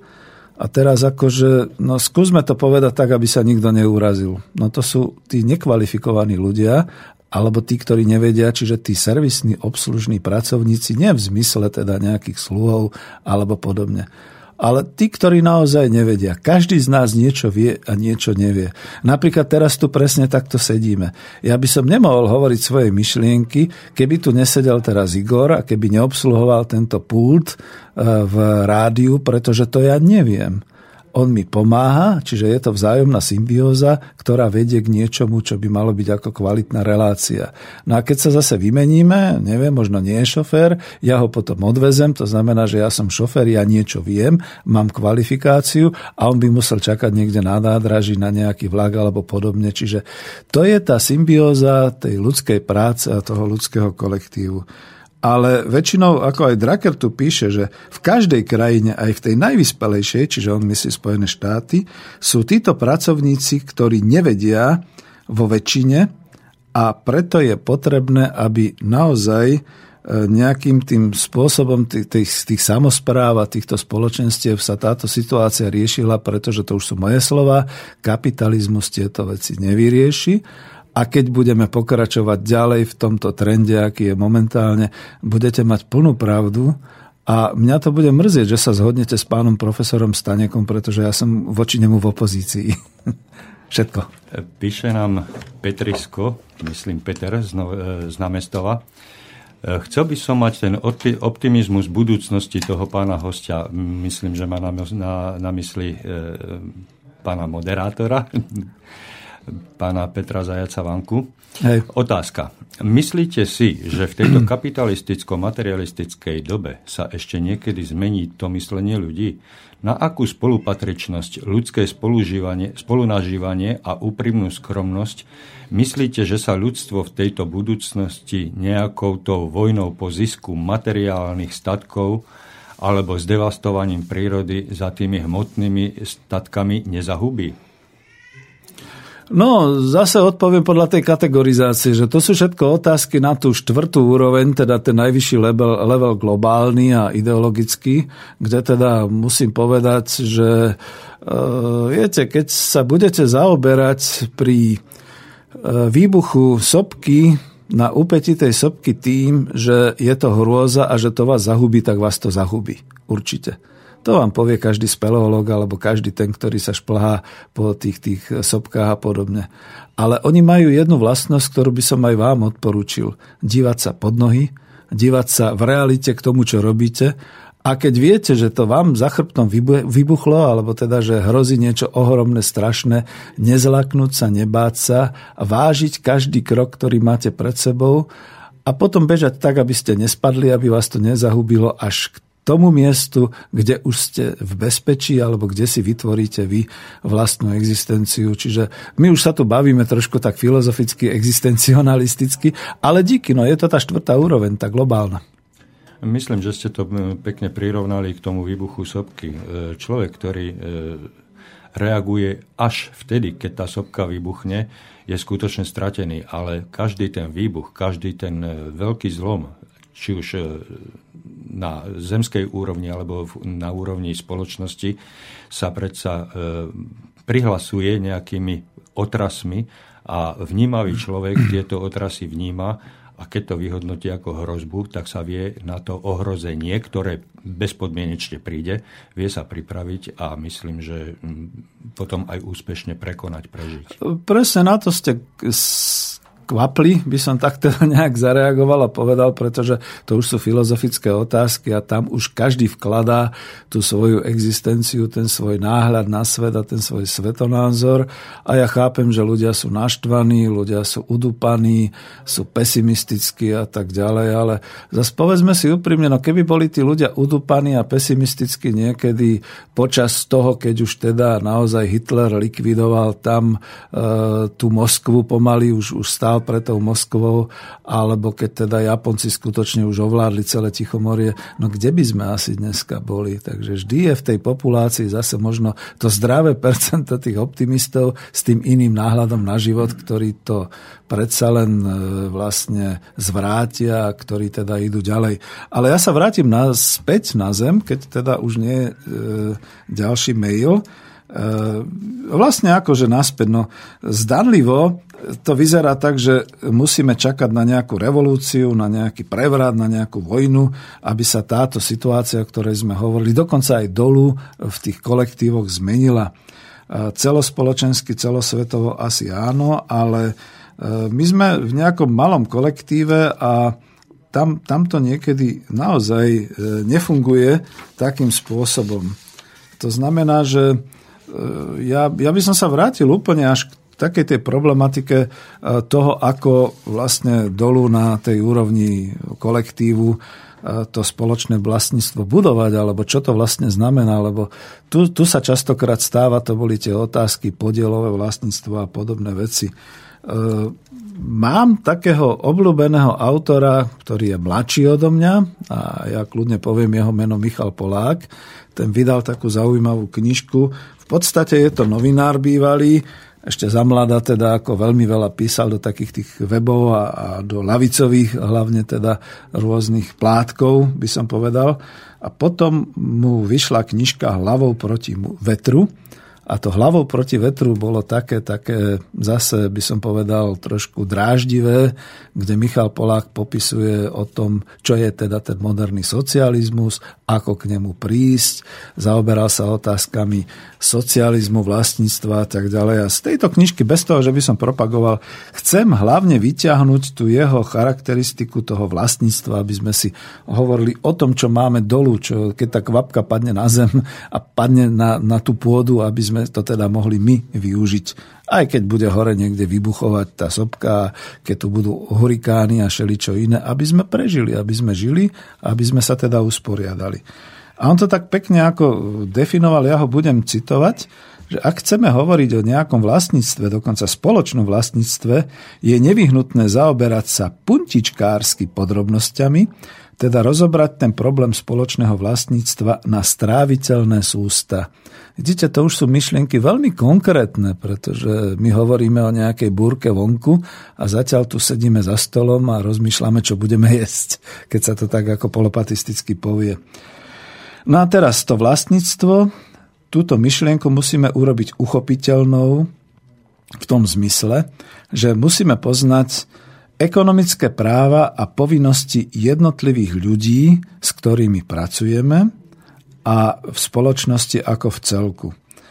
To znamená, jednoducho povedané, otázka, na ktorú si musíme dať odpoveď, je kľúčová a táto otázka, no za toto by som, povedzme tomu Michalovi Polákovi, ktorý to možno odcitoval od nejakého iného autora, tu už neviem presne, ale za to by som mu dal medailu, pretože dal otázku, ktorou budem odteraz všeličo rozoberať práve v tej problematike vlastníctva. Kto môže robiť čo s ktorými časťami čoho?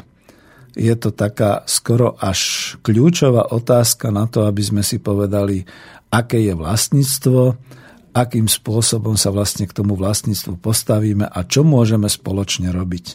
Lebo keď si dáme otázku, kto, ktorá tu je, to znamená my, my zamestnanci, my ľudia tu dolu na Slovensku, v tej našej krajine, keď už nie, nie vo svete a všeli kde inde. Pardon. Keď je tam tá otázka, kto môže robiť čo, tak čo môžeme robiť? No, tuto to rozvediem trošku hlbšie. Keď si príjmeme tú filozofiu, ktorá sa teraz hlása aj medzi tými úradnými lavičiarmi a medzi rôznymi lavičiarmi, ktorí chcú dobre tomu ľudstvu, tak si povieme, že môžeme robiť čo? Môžeme sa posadiť na chodník, zložiť ruky a očakávať od nejakého štátu alebo od nejakého všeobecného OSN, ako to už zaznelo, že nám prideli nejakú sociálnu dávku, ten nepodmienený základný príjem a že celá politika v ďalšom desaťročí alebo storočí bude o tom, že sa budú politické strany vadiť, či je dostatok 300 eur alebo 500 eur alebo 900 eur alebo 200 eur alebo len 100 eur a v akej mene a kedy ju dávať a všetky podobné veci. No lenže keď si my položíme otázku, kto môže robiť čo, tak potom ja odpovedám na ňu. My môžeme robiť naše organizácie, naše kolektívy, môžeme ich zakladať, môžeme ich rozvíjať tak, aby sme sa minimálne uživili, alebo aby sme aj prosperovali v tej našej spoločnosti, ktorá snáď vzniká. A potom, že s ktorými časťami čoho? No tak najprv si povedzme, kto môže robiť čo s čím. No a keď toto trošku tak filozoficky rozoberieme, s čím môžeme robiť? No s tým majetkom alebo s tými výrobnými prostriedkami, ktoré máme k dispozícii. Máme na Slovensku dispozícii, v dispozícii prírodu, máme pôdu, máme vodu, nad nami je počasie. Viete, čo je napríklad zaujímavé? Včera povedal Peter Stanek, pán profesor Peter Stanek na prednáške, že my si neuvedomujeme tu v Strednej Európe a hlavne my v Karpatskej kotline, poviem to tak skoro až maďarsky, aj keď teda som Slovák, že e, nás sa v podstate všetky tie veľké environmentálne hnutia, pnutia a všeličo ostatné tie zmeny, ktoré budú, príliš nebudú dotýkať, pokiaľ tu máme teda ten náš hlavný zdroj, teda vodu a pokiaľ si zachováme pôdu my prežijeme vždy na rozdiel od tých území, kde budú 40 stupňové horúčavy, kde sa všetko vysuší, kde budú požiare, kde to všetko zhorí a tak ďalej a tak ďalej.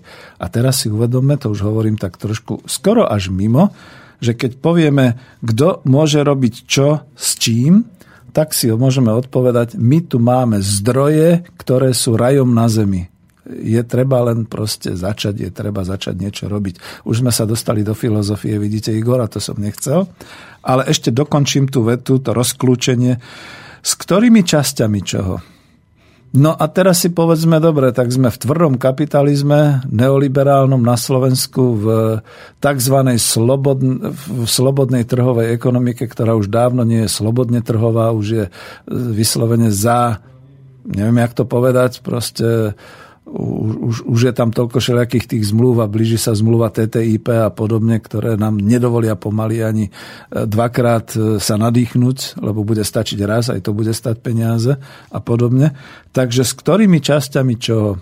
No práve s tým našim bohatstvom, ktoré tu na Slovensku máme, s tou našou pôdou, s tými našimi pracovnými rukmi, rukami a s tými mozgami, ktoré máme a s tou našou ochotou a motiváciou, že niečo pre seba urobíme. A ktorými časťami? No tak ako teraz budem vulgárny. No, dúfam, že rukami a hlavou, a potom samozrejme tými výrobnými prostriedkami, ktoré sú k dispozícii. Čiže ja sa vždy trošku ako... Vždy ma to češe proti srsti, keď sa na takejto relácii o ekonomickej demokracii a zamestnaneckej samozpráve chceme baviť hlavne o tej e, automatizácii, o tej budúcnosti a o takýchto veciach. Nehajme to, prosím vás, pekne. Pánom prognostikom, pánom profesorom. My sme tu dolu, my sme ľudia, ktorí sa chceme uživiť. E, čo nás netrápi, tých 400 tisíc nezamestnaných, ktoré sú na Slovensku. A čo nás netrápi, ja to poviem ako veľmi vulgárne, tých neviem koľko 100 tisíc ľudí, ktorí to už vzdali, lebo už vedia, že nedostanú prácu. Mimochodom patrí medzi nich, pretože bude mať na budúci týždeň 60 a mám ešte podľa Národnej rady dva roky pracovať, ale nemám kde. No tak čo teraz sa zblázním, tak to vzdávam, tak budem penzista a budem robiť niečo iné. Ale vidíte, to sú presne už tie problémy, ktoré sú. My tu máme dostatok a dostatok zdrojov ľudských, zdrojov pracovných, zdrojov hmotných, materiálnych. Dokonca aj vieme vyrábať. Ešte stále sú tu generácie ľudí, ktorí nezabudli vyrábať, ktorí nezabudli, majú všelijaké takéto tie svoje schopnosti. A že nie je kapitál, No na čo my čakáme? Na čínskeho investora? Na ruského investora? Na nemeckého investora? Prečo? ten nám, keď nám niečo dá, tak to bude žiadať aj späť a to so stonásobkom, aby sme im to vrátili.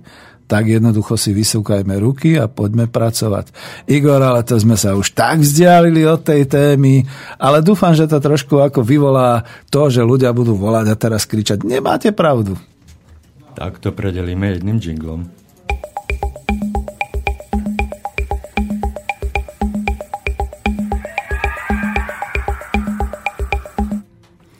No a budem pokračovať, e, dokončím tú krásnu vetu, za ktorú teda Michalovi Polákovi a dúfam, že konečne raz si pustia aj slobodný vysielač Banská Bystrica a že nebude taký ako jeho rodičia, ktorí hovoria, tak to je fašistické a, nacionalistické vysielanie, ale pochopí, že toto je naozaj moderné a skutočne ako síce nemainstreamové, ale predsa len také médium, kde sa schádzajú ľudia pri počúvaní tej dobrej toho dobrého slova a tej dobrej budúcnosti.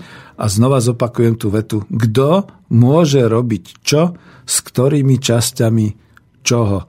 Odteraz, milí priatelia, touto vetou otrieskávajte o hlavu všetkým tým mainstreamovým médiám, keď vás budú informovať o tom, strašiť vás alebo kresliť vám nejakú rúžovú budúcnosť v kapitalizme, pretože na toto, keď odpovedia klobúk dolu.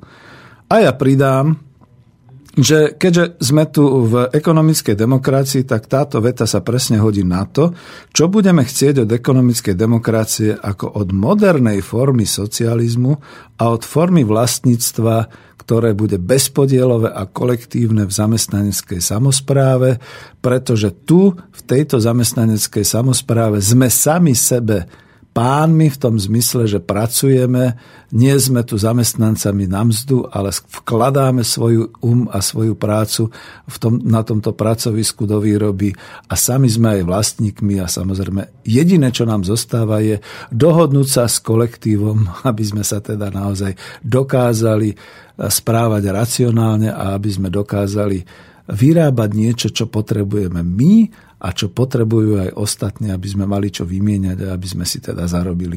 Toľko k uzavretiu tejto problematiky. A keďže nič, tak ideme ďalej.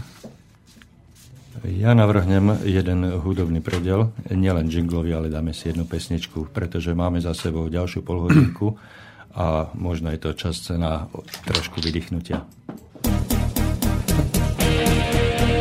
Hlaď mne Chviličku hlaď mě, je mi nějak matně, asi mám nízkej tlak. Hlaď mě a nech mě krásně snít, že mi s tebou smí být i špatně. Hlaď mě, prosím tě, hlaď mě, promiň jsem na dně, zůstal jsem sám a sám, hlaď mě teplem dlaní svých, očí modravých můj jak magnet. Cítím tvoje dlaně, přejíždí mi skráně a tvář Hladíš moje vlasy, čelo, oči řasy, jak sníh. Tajně mezi víčky hořím jako svíčky zář.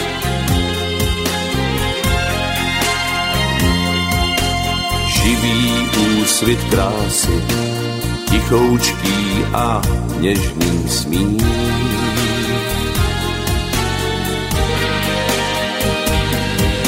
Hlaď mě, chviličku hlaď mě, nějak matně, asi mám nízký tlak. Hlaď mě a nech mě krásně snít, že mi s tebou smí být i špatně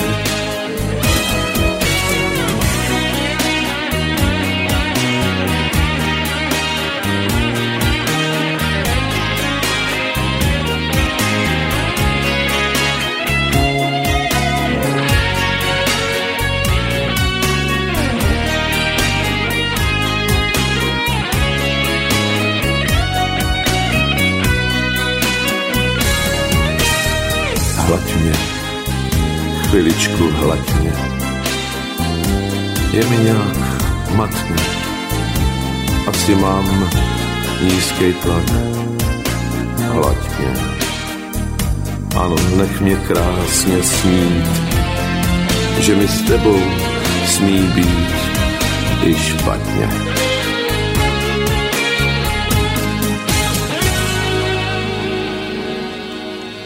No, my sme si trošku zafilozofovali, išli sme dokonca až do nejakej veľkej budúcnosti a potom e, samozrejme, milí poslucháči, od toho som tu, aby som to zrezával až dolu na tú podlahu, aby sme hovorili o týchto konkrétnych veciach. Ale snad som vám dal do ruky kľúč, ktorým môžete posudzovať nie len, že ekonomickú demokraciu, ale vôbec okolo seba všetky také veci, keď vám niekto povie, no jasné, a my to teraz rozvinieme a teraz a tak. A vy ho kľudne prekvapte takou vetou, takou otázkou, ktorú som tu vtedy položil a kde sa potom dozviete tú realitu, pretože na tieto otázky sa veľmi ťažko hovorí vyhýbavo, respektíve vy sami potom vidíte, že to už niekto, kto vám niečo len tak prednáša a hovorí, e, vás vlastne buď húpe, alebo v podstate vám nehovorí pravdu. Pokiaľ vám povie tú pravdu, tak viete, na čom ste. E, ja by som možno zase išiel konkrétnejšie. Minule som to už slúbil a teraz som to nedodržal a Igor ma už upozorňuje, že no pozor Peter, zase až toľko času nemáme. A rozlučiť sa s tou svojou knihou, s tou myšlienkou, že teda vydám knihu Fungujúci podnik na princípe zamestnaneckej samozprávy a aspoň pár slov poviem a poviem tú štruktúru, keď sa niekto medzi tým nájde, kto by volal, dal otázku alebo mail, tak samozrejme budem odpovedať. No, predovšetkým zverejním a prezradím, že táto moja kniha oficiálne mala názov Koop Industria. Teraz to zverejňujem. Miro už vie o nej, Hazucha, ale zaprisahával som ho, nech to ešte nehovorí. Ja myslím, že teraz už to môžem zverejniť. Koop Industria No, viete, chcem niečo vytvoriť nového, aby sa to u ľudí ujalo, pretože vidím aj teraz, keď sa vypráva o tých zamestnaneckých samozprávach, že je to niečo nehmatateľné a ľudia si to mília. Coop Industria je družstevný podnik priemyselného výrobného procesu, to znamená, je to normálne výrobná strojárska fabrika, ktorá produkuje ťažké, tvrdé strojárske výrobky a dokonca ich predáva a tak ďalej. A všetci tam pôsobia na báze vlastne toho kolektívneho vlastníctva družstevného a ja vlastne vysvetľujem, ako to je. Čiže keď bude Luboš Blaha niekedy hovoriť o svojich kooperatívach a o Mondragone, ja už mám ten svoj vzor, ten podnik Coop Industria, o ktorom môžem hovoriť. No, nebudem teda teraz hovoriť o tom, že má to 12 kapitol, je to asi na 101 stranách. A v prvej kapitole hneď píšem, že či je Coop Industria fikciou, alebo či je to skutočne možné. Rozoberám, prečo to je možné. V druhej kapitole hovorím, ako k tomu došlo, čiže to je to, čo sme ešte aj s Mirom Hazuchom rozoberali, že teda podnik sa dostane do krízy, majiteľia ho chcú dostať do krachu, samozrejme vieme kvôli čomu, ešte vždy z toho niečo budú mať, ľudí chcú poprepušťať a tak ďalej, zdvihne sa vlna odporu, vznikne tam naozaj nejaký skoro až okupačný štrajk a odbory to riešia, na rozdiel od reality, kde to nejak odbory nechcú riešiť momentálne, moja kritika do radov. Tretia kapitola, princípy, na ktorých funguje ekonomická demokracia, to sú tie princípy, o ktorých sme už aj tu viackrát hovorili, čiže je to naozaj tá zamestnanecká samozpráva, kolektívne vlastníctvo, napojenie na verejné finančné zdroje, v žiadnom prípade nie súkromné investície a podobne. A tretie je ten regulovaný trh, ktorý e, môže existovať. Ja som obchodník, ja kľudne poviem, že veď všade okolo nás je ten regulovaný trh, len my si ho neuvedomujeme. Čiže to je to.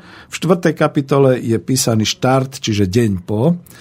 Tu je tá jedna myšlienka, že E, ľudia si predstavujú, že to musí byť nejaká obrovská revolúcia a podobne. Ešte aj Švajkart píše, že v prípade, že sa na globálnej úrovni, vidíte teraz hovorím, alebo na republikovej, dohodnú ľudia, že ten kapitalizmus už nefunguje a zavedú teda tie princípy ekonomickej demokracie, čo sa stane deň po? No nič. Ľudia prídu do práce, budú pracovať, manažéri budú riadiť, obchody budú fungovať, banky budú fungovať, akurát vlastníci dostanú ten svoj voucher a budú si to užívať, ale od tejto chvíle budú už oddelení od nejakého potenciálneho vlastníctva a budúcich výrobných prostriedkov a to už bude patriť ľuďom. Tu ťa preruším, Super. máme telefón. Výborne. Dobrý večer, prajem. Máme nieko na linke? Halo, počujeme sa? No, posluchač nám asi spadol. Takže pokračujeme. Nevadí. Keď zavolá, tak to prerušíme hneď. Ale máme tu ešte jeden mail. Super. E, píše nám Erik. Ja som úplne presvedčený o tom, že pán Zajac Vanka to myslí absolútne úprimne s vylepšením existujúceho neudržateľného systému a vidím, že sa touto jeho tézou dlho zaoberá. Chápem jeho náznak, že sme si sami strojcami svojho života a nepotrebujeme sa e, obávať plánov elit. Otázka znie, myslí si pán Zajac Vanka, že sa nám poprvýkrát v histórii podarí nastoliť férový systém, systém obno, obdobný, podobný socializmu? S tým, že s úspešným ľuďom bude odobratý ich majetok a žatva ich snaženia a bude ich majetok prerozdelený? Erik. No, konečne otázka, ktorá sa týka možno republikovej úrovne, alebo dokonca ešte až tej nižšej, tej podnikovej úrovne. Ďakujem, Erik. E, budem odpovedať veľmi mierne, pretože občas tam boli také míny, na ktoré by som reagoval emotívne. Nevylepšujem systém, to predovšetkým, a o vylepšovanie kapitalistického systému sa snaží smer sociálna demokracia, ktorý som už opustil. Takže to je v tom. Ja chcem úplne zmenu, systémovú zmenu režimu a systémovú zmenu ekonomického systému aj sociálneho. Ale odpoviem vám na to tak, že e, samozrejme teraz po tom roku 1989, čo sa odohrávalo u nás, treba to povedať v Európe a u nás, tak je to nepríjemná je to doslova, poviem to ako otvorene, aj keď ešte nie je 10 hodín prúserová záležitosť, pretože všetci očakávali, že ten kapitalizmus nás dovedie niekam do svetlej budúcnosti. A aj hľa, spolu s klasikmi manažmentu hovorím, cesta pred nami končí a kapitalizmus naozaj končí. A čo teraz ďalej? To je ten prúšvih v súčasnosti.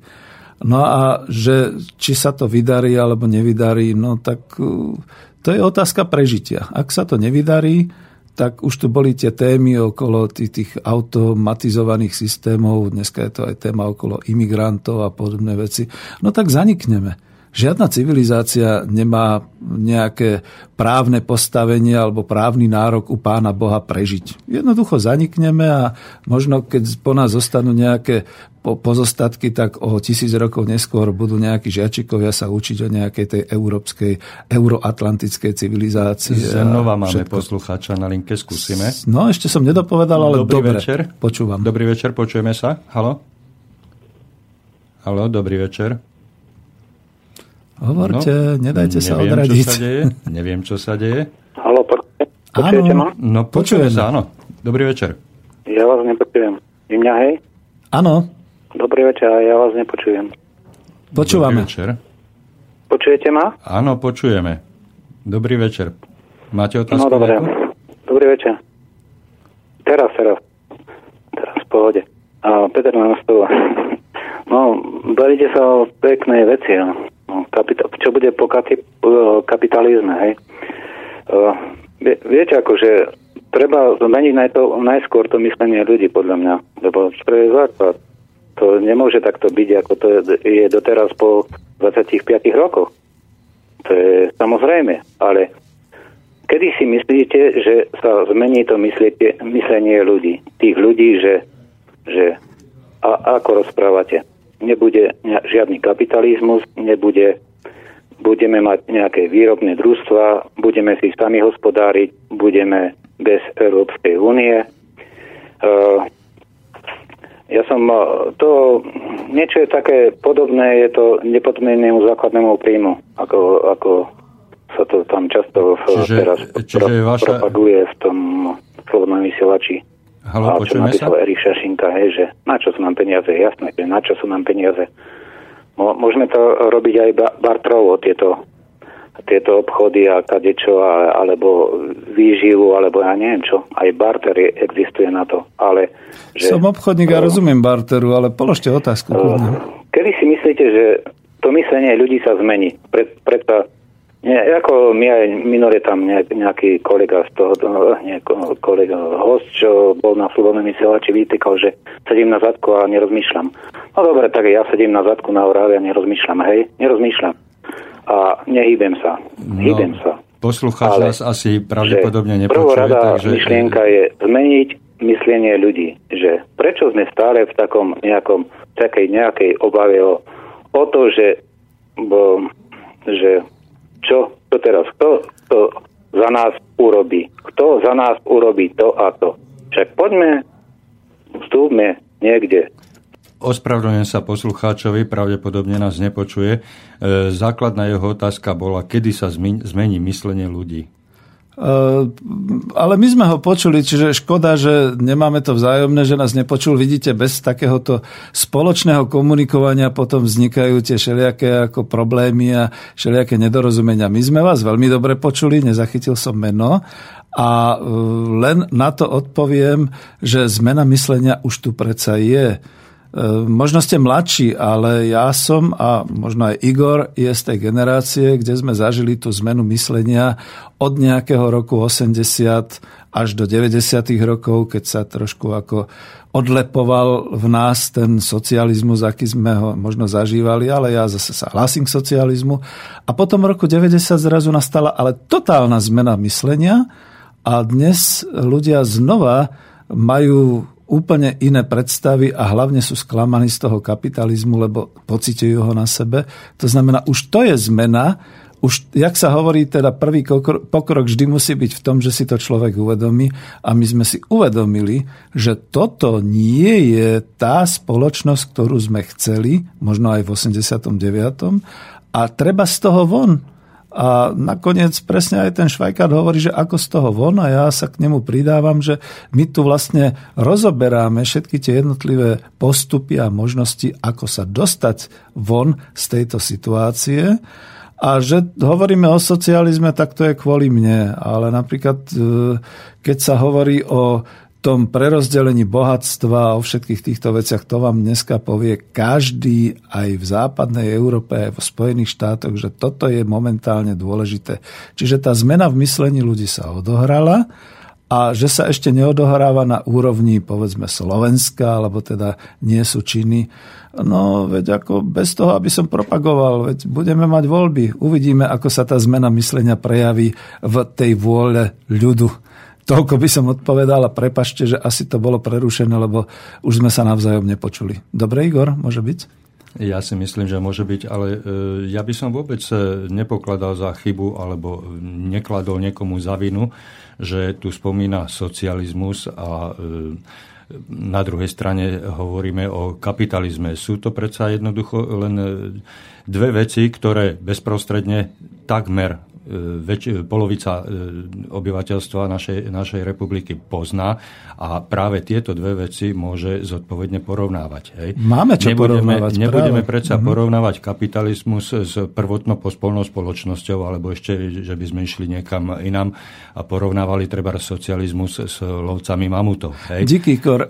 Ja by som ale ešte chcel odpovedať Erikovi, pretože tu sme usekli tú odpoveď Erikovi je, ale teraz dúfam, že si spomeniem aj ja, ako to bolo eh, na tej jeho základnej otázke. No môžem to prečítať ešte raz, no, mám skúsme. to pred sebou. Ja aj vlastne on, on mal mail, takže Áno. počúvam tú Áno. záverečnú časť. Uh, otázka znie. Áno. Myslí si pán Zajac Vanka, že sa po, nám po prvýkrát v histórii podarí nastali, nastoliť férový systém obdobný, podobný socializmu? S tým, že úspešným ľuďom bude odobratý ich majetok. E, ja si myslím, že tu bolo povedané, že bohatým ľuďom bude odobratý ich majetok a žatva ich snaženia a bude ich majetok prerozdelený. V poriadku, tak. presne, presne to som si zapamätal, že tam niečo také bolo.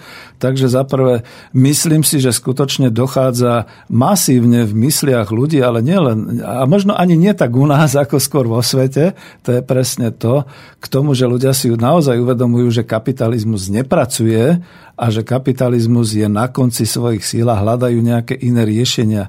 Jedno z tých riešení je presne tak, ako tu niekto už pomenoval, ten nepodmienený základný príjem. A ja to nepovažujem za riešenie, pretože to je skutočne posadenie sa na chodník a čakanie na dávku. Takže to nie je to pravé, čo chceme. A to, čo hovoríte o tom, že by sme odobrali úspešným a bohatým ľuďom ich majetky a podobné veci, no zaprvé ohradím sa voči tomu slovu úspešný. Viete, práve preto, že som ekonóm a obchodník, tak viem posúdiť, čo je to úspech v obchode a čo je to zbohatnutie na základe usilovnosti. A nemusí to byť, že vlastnou prácou, ale aspoň teda e, dobrými podnikateľskými nápadmi, zrealizovateľmi a dovedenými dokonca. To by bolo veľmi v poriadku. A to si dokonca aj režim socializmu niekedy vážil, to by ste neverili. A ja si skôr myslím, že neváži si to kapitalizmus, pretože týchto ľudí vobchal do toho istého vreca, ako sú podnikavci, ako sú tí ľudia, ktorým teda hovoríte, že sú bohatí. A e, tam je teda, žiaľ Bohu, aj to, že z čoho zbohatli a na základe akého neviem ako to povedať, akého počinu alebo čoho vlastne e, došli k tomu bohatstvu, ale nemyslím len na Slovensku, ale po celom svete. Lebo však viete, keď sa rozoberajú títo boháči, tak iné je Bill Gates, ktorý skutočne ako vložil myšlienku ale vidíte, aj na neho sa potom hovorí, že zneužil tých profesorov a vyťahal od nich tie rozumy a potom sám zbohatol a im dal akurát toľko, aby mali povedzme na, nejaký ten, na nejakú tú dobrú večeru niekde v reštaurácii a podobne. E, takisto nejakí tí ďalší. Ale iné je, keď sa to postaví na dnešných možno miliardároch, to sú tie rodiny, ktoré potom tuto tiež nejaký z tých e, poslucháčov spomínal, ktorí naozaj ako len ťažia z toho, že majú monopol alebo majú teda e, jediný prístup k nejakému tomu bohatstvu, ktoré sa predáva a nemusí to byť iba nafta, môžu to byť všelijaké ďalšie veci. Alebo, a to už budem hodne drsný dneska, predstavte si, že v tejto chvíli vzniká nová vrstva miliardárov a boháčov z tých prevádzačov, tých miliónov imigrantov do Európy. Viete si predstaviť, že potom takáto rodina takéhoto milionára príde, usídli sa na Slovensku a bude váženou rodinou s váženým, úctivým e, vyžadovaním správania sa a oni už nepovedia, že my sme zbohatli na prevádzaní. Oni už povedia, že zbohatli, boli úspešní na trhu a že zbohatli práve kvôli tomu, že my sme neschopáci a oni mohli zbohatnúť. Čiže tam niekde a dokonca, to zastavme. Dokonca zbohatli vlastnou prácou, pretože oni vlastnými čelmi, vlastnými prostriedkami prevážali tých ľudí, ktorých vlastne okradli. No a to ešte opozícia, že ja si nemyslím, že oni vlastnými prostriedkami, ja si myslím, že na to mali práve prenajatých, teda tých ďalších, e, také tie biele kone by som povedal, čo to robili za, pre nich za nejakú tú mzdu a podobne. No ale nehajme to tak, pretože e, viete, presne zase ten Švajkár to tam pomenoval. Čo urobíme e, s ohľadom na vlastníkov, na kapitalistov, na akcionárov, to bolo takéto mierne postupovanie a čo potom revolučne. No mierne postupovanie bolo napríklad presne to, a myslím, že predsa len znova to musím povedať, že jedného dňa sa teda rozhodne, že končí špekulácia na burze, že už nebude možné investovať súkromné investície do verejných prostriedkov, teda do verejných prác a tak ďalej a tak ďalej. A títo ľudia, čo budú mať tie svoje majetky, no dobre, veď môže to posudzovať kriminálka, ale povedzme si veľmi slušne, že ako nebude im zobratý ten majetok, Akurát, že dostanú právo ho používať, dostanú právo vlastniť a, a tak ďalej, ale už to nebudú výrobné prostriedky, už to bude iba ten majetok, ktorý im zostal. A už tu bola taká reč, že to bude vo forme nejakých tých voucherov, takej tej kuponovej knižky, tak ako sme to my všetci zažili, pretože pán Klaus už nám raz ukázal tú cestu. To znamená, keď ja som pracoval za socializmu asi v štyroch podnikoch, tak e, samozrejme nebolo to možné vyčísliť, tak mi pán Klaus dal kuponovú knižku a povedal, tu máš Peter, a teraz podnikaj a teraz tu máš to, ten svoj majetok a skús s ním niečo urobiť. No, takže to isté právo dáme aj im, nech teda ďalej pracujú, no nie, nechcem povedať, že pracujú, nech si užívajú svoje bohatstvo, ale už nech nám nezasahujú do našich výrobných prostriedkov a do tvorby ďalšieho národného bohatstva, by som povedal, ktoré už bude prerozdeľované spravodlivo. No a tí, ktorí si to nezaslúžia, tam to treba jednoducho zistiť. No veď ako nenadarmo Slovenská a Česká republika má kopec tých svojich podnikavých ľudí niekde za hranicami. No tak tak asi budú musieť utekať, možno budú utekať na inú planétu, človek nevie. Uh, to je všetko. Ale už mi Igor kýva, je niečo ďalšie? Není nič ďalšie, len pozerám Takže, na čas, no. máme posledných e, necelých 8 minút do konca relácie. Ale e, teraz ma napadla jedna otázka. Hovoríme tu o majetku a e, či by nebolo vhodné rozdeliť ten majetok na finančný kapitál a výrobné prostriedky z tohoto pohľadu. Že, e, aby, sa nám, aby sa nám to nezlívalo dohromady, že zobrať majetok, niekto si predstaví, že zobere mu len peniaze v banke. Druhý si môže myslieť, že mu zoberie len výrobné prostriedky. Stále, stále hovoríme o nejakej forme majetku, či by nebolo vhodné e, nejak o tomto aspoň dve, tri slova. Igor, ponechajme to na tie inštitúcie, ktoré potom vzniknú a ktoré toto budú riešiť. Ale teraz ako naozaj s tým, že už pred pol hodinou ste ma upozornili, že pomaly končíme, tak uzatvárajme tému. A toto je téma, ktorá je možno na hodinu diskusie, čiže takto som ju uzavrel. Odpovedal som na vašu otázku, ale chcel by som dokončiť ešte ako k tej knihe, kde sme sa dostali k tej kapitole 4 štart deň po a tam bolo to prerušenie, že nič sa nestane deň po, pretože všetci budú pracovať ďalej normálne, všetko bude fungovať, akurát zmení sa vlastnícka štruktúra. Veľmi nerad, ale predsa vás musím prerušiť, pretože sme ešte dostali jeden. Super, to je, to je dobré. Takže mm-hmm. myslím, že tomu dáme prednosť. E, dobrý večer, prosím, prečítať v zátvorke. Posielam vášmu moderátoro hostovi citát z práce. Skutočná tretia cesta spomenutého Michala Poláka, doktorant London School of Economics. E, samotný citát znie. E, možno s najlepšou stručnou kritikou myšlienok trhových socialistov neprišiel ekonóm, ale e, spisovateľ Kurt Vonnegut. Vonnegut. Áno, autor science fiction. V jeho knihe Kriminálnik E, zanechá milionárka, utopická e, komunistka vo svojej e, poslednej vôli všetok svoj nazhromaždený majetok ľudu, čo prakticky znamená americkej vláde. Vonnegut a už stačí. Nie, nehnevajte sa na mňa. Prepačte, máme do záveru asi 3 minúty a toto je veľmi známa science fiction publikácia, kde, ako nehnevajte sa, milý pán autor mailu, teraz ste ma oslovili pán moderátor, host, ja sa volám Peter Zajac Vanka, tiež by ste sa mohli predstaviť. Ako, naozaj v tejto chvíli máme asi 3 minúty, takže nebudem na toto reagovať, pretože... to, hej, to si... no, dobre, Peter, to, to, to si môžeme takéto veci vydiskutovať niekde pri pive, že kto kde, ktorý autor čo napísal z nejakej také science fiction a podobne, ale ako, nie, ja, ja by som nerád odpovedal na otázky takéhoto typu. Možno niekedy, keď prídete sem do klubu Slobodného vysielača a dáme si tú kofolu. Prepačte, Igor, že som tak zareagoval, pretože nie každá otázka nás posúva vpred, toto by nás posunulo hodne dozadu. A keď teda už len veľmi stručne dokončím, e, z týchto 12 kapitol sú ďalšie kapitoly, ktoré sa naozaj pohybujú na e, vysvetľovaní toho, ako vlastne môže byť takýto výrobný závod E, dobre, efektívne a úspešne riadený zamestnancami.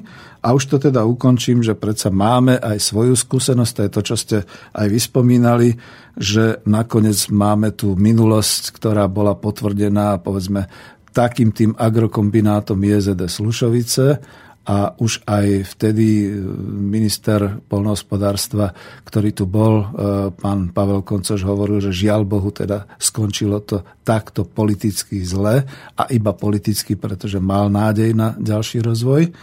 No a potom ako v tom ďalšom to pokračovanie, tam niekde je potom ten záver, aby sa ľudia nebáli uskutočniť tú myšlienku, pracovať na svojom, pretože dnes sa od každého chce len, aby investoval kapitál a zabúdajú, že hlavne máme svoje ruky, máme svoju prácu, svoj um a to môžeme v úvozovkách investovať do toho, aby sme prosperovali.